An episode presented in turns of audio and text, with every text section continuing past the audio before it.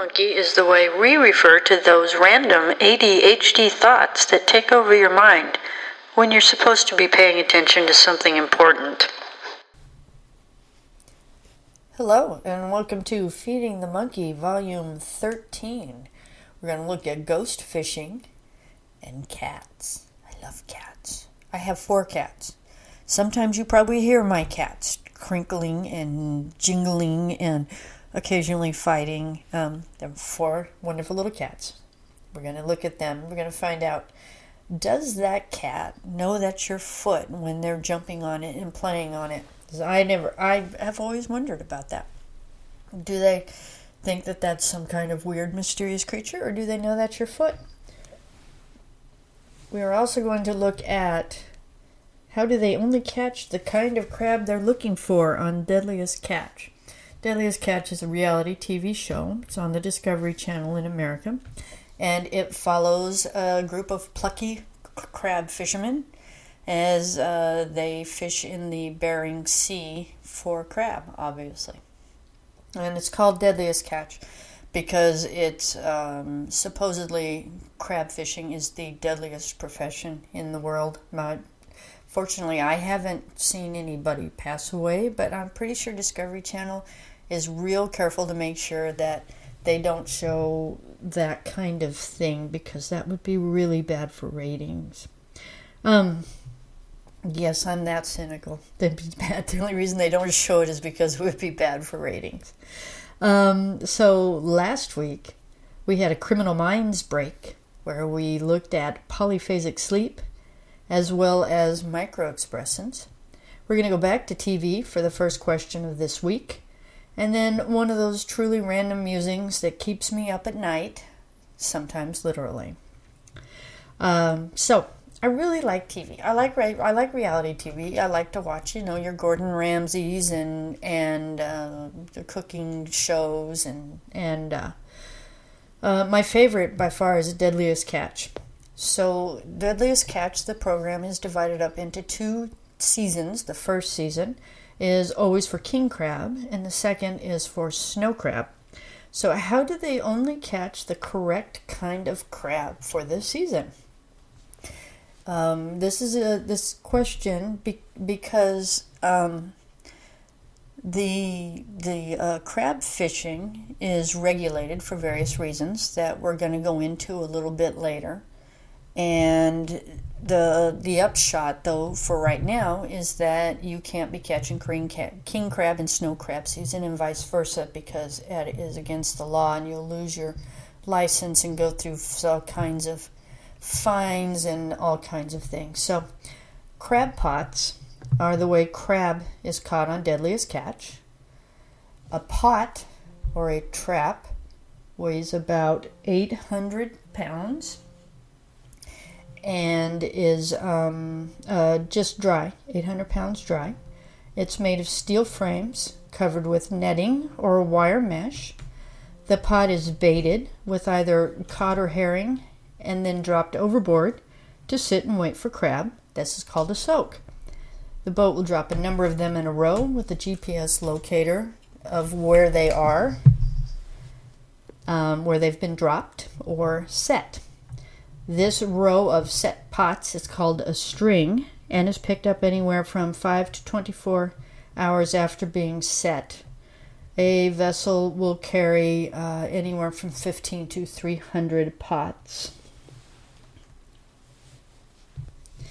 Sometimes a pot will come loose from its buoy and it sinks.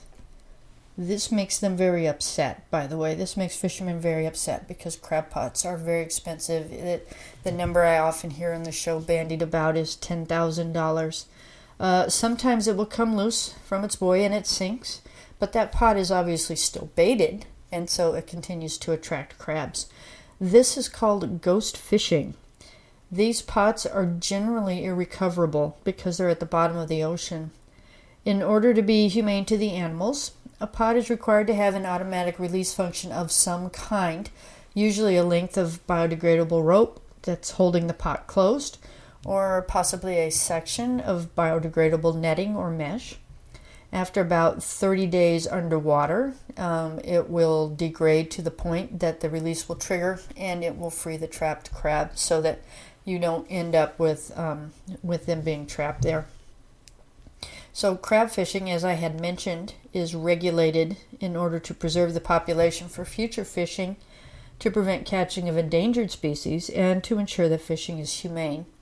Some of these regulations include size limits for various types of crab, and quotas for the amount of crab allowed to be caught, and seasons for the different types of crab, which, um, like I said, that leads us to this question. So, how do they catch the right type of crab? The answer is pretty easy. Different types of crab are different sizes. King crabs are the largest.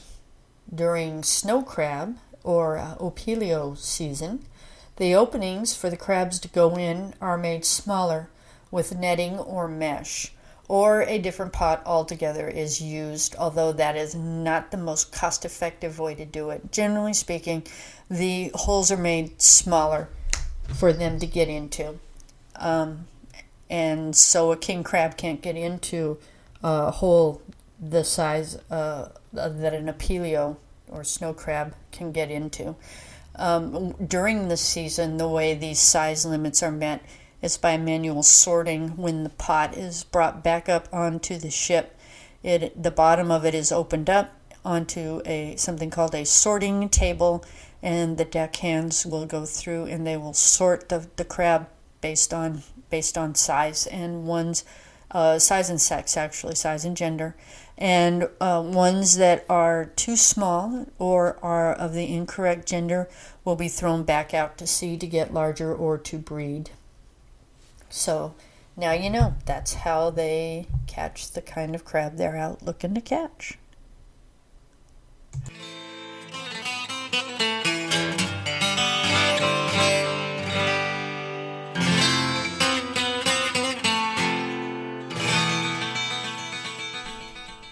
So, cats. Cats do lots of odd things. I believe we all know that, beyond a shadow of a doubt, whether you're a cat person or not. You probably know that cats do some pretty strange things. I have four of them. Uh, one cannot even let a twitch go by without jumping on your foot under the blanket. So, do cats know that that's your foot? Or do they think it's some kind of mysterious monster or something? I don't. I'm going to look into the minds of the cat. Very dangerous territory, the mind of the cat. Um, so, cats do a lot of bizarre stuff. Uh, just off the top, there are 11 behaviors that all cats do, and um, probably all humans have at one point or another looked at it and gone, What is that cat doing? Uh, the first thing they do is they chatter. That's a noise they make. Um, no one is really sure what that why they do that. Uh, they do that at prey, so you'll see them in a window making a weird little chirping noise uh, while watching a, a, a small animal. No one's really sure why they do that. It could be frustration. Um, there is also a theory that it is intended to freeze prey. So uh, the prey animals will figure that the cat um, is tracking on movement. They make that chittering noise, and that will cause the prey to stop uh, moving around, and they'll and they'll stick to just one area for a second. Another thing cats do is headbutting. They come up and they and they rub their head on you and they rub their head on everything and it just looks so lovey and cute. Um, what they're actually doing is they're marking your territory. They're rubbing their scent from their forehead onto you or the couch or whatever it is. They're, this is mine. I love it and it's mine. Um, gifting. This is when they kill or sometimes don't kill and bring you a small animal. Um, mine will bring me cat toys because with four cats, there hasn't been a small animal in my house in decades because four cats.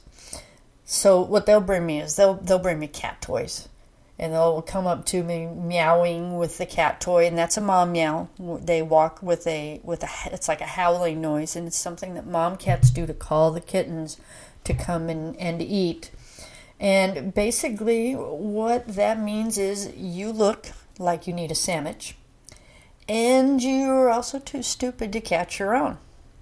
So, uh, depending on how stupid you are, in the cat's opinion, that they bring you something dead, then they figure you're too stupid to even catch your to not only not only catch your own food, but definitely you can't you can't kill it on your own. So so you are a complete and utter moron, and they will bring you something dead so that you can just eat for the love of Pete. They're like the cats are like the ultimate Italian mothers. Eat something, eat. Look at you.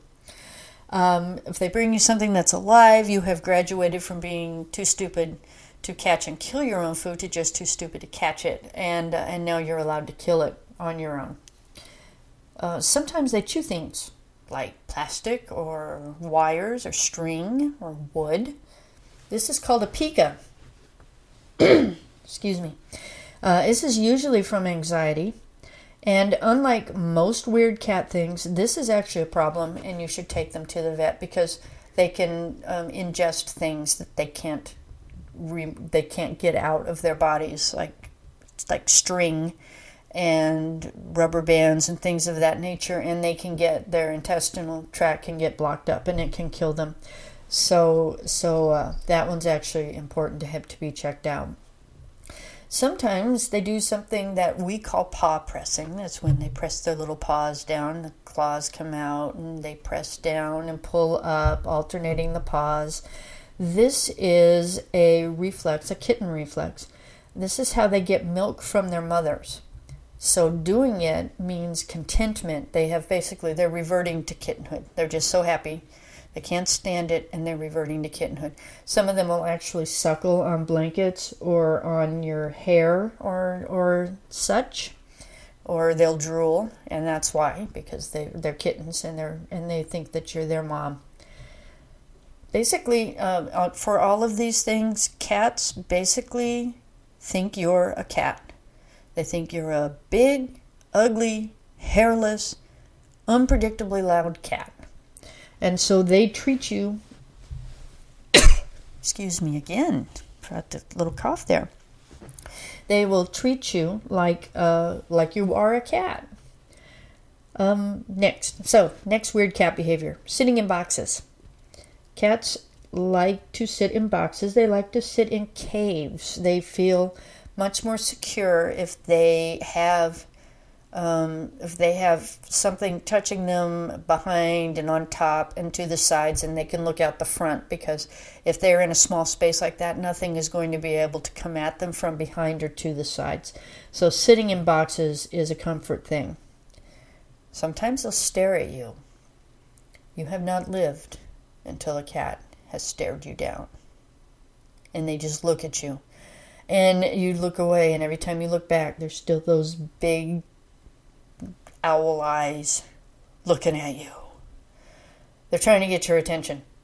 Maybe you can just scratch them on the head or whatever, but probably they want you to feed them. And my cats, when they want your attention, they want you to feed them or let them outside. And my cats don't ever go outside, so it's a very sad, in vain, sort of staring at me thing. Um, on the opposite end of the spectrum, sometimes they just ignore you. And I mean, you know, this is the the the the typical classic cat behavior when they've got their back to you and you're calling them and their ears flicker back occasionally and you know darn well they can hear you they're just ignoring you and basically um, sometimes cats just need some alone time Occasionally, your cat will leave poop uncovered. This is generally a dominance thing. They are showing you who is the big cat of the house by leaving their scent out there. They are that's a big dissing you. We, I'm, you're not even scary enough that I have to hide my poop from you. Is basically what they're doing there. Crying at night. Sometimes cats will walk around howling in the night. Scientists, again, are not certain what causes this. Uh, they feel that it could be because cats are mostly nocturnal, and so at night they don't even have you as a distraction. They get frustrated. They can't hunt or exercise. Everybody's asleep, and so they just walk around howling. Finally, the my my favorite strange thing that cats do and why they do it, they hang out at your feet in the bathroom, and people I have wondered often, and people have asked me because I have so many cats, do your cats hang out when you're sitting on the toy toy? And yes, they do. The reason why? Because you pet them and they like it. So, why do your cats hang out when you're sitting on the toilet? Because you taught them to. There. Take that. Um, okay, so the question Do they know that's your foot under there? Your feet in socks or under a blanket don't look like feet, they look like prey. Your cat probably doesn't know that it's you under there. Like I said, you're a big, ugly, loud, unpredictable cat. Um, interestingly, if a cat plays with your hands or your feet when they are not under a blanket, that cat has been insufficiently socialized and is actually treating you like an equal or possibly lesser cat. And so, what you will want to do is make sure that you handle the cat and you don't ever let him play with you that way because that's the kind of behavior that will eventually lead to um, peeing outside of the box, um, biting humans, and, and causing actual harm and so forth. So, that's the answer.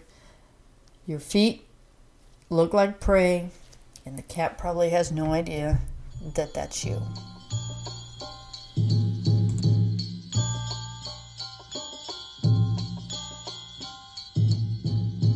We are Siamese, if you please.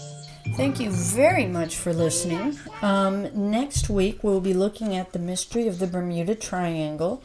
Um, interestingly, about 20 ships and four planes are still lost in the Bermuda Triangle every year. Scientists still don't know what in the world is going on there. So, we're going to look at the Bermuda Triangle and get some uh, hints of what they think might be costing. Also, why do natural foods cost so much more than processed food? That seems counterintuitive. It seems like processed food would cost more because it's got more effort going into making it, but that's not the case.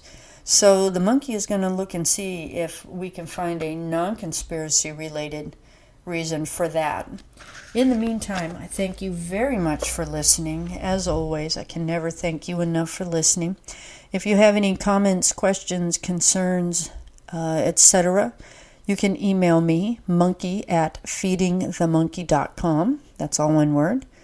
There's also a website, www.feedingthemonkey.com, and on Facebook at Feeding the Monkey. Show notes are also always available on the website. And please, if you have anything that you are interested or wondering, um, I I would love to look it up for you. The question that we're going to look at next week about natural food, actually, um, Mark on the Facebook page asked about that. So, again, thank you very much for listening. And as always, I'm going to leave you with some upbeat outro music. Thank you.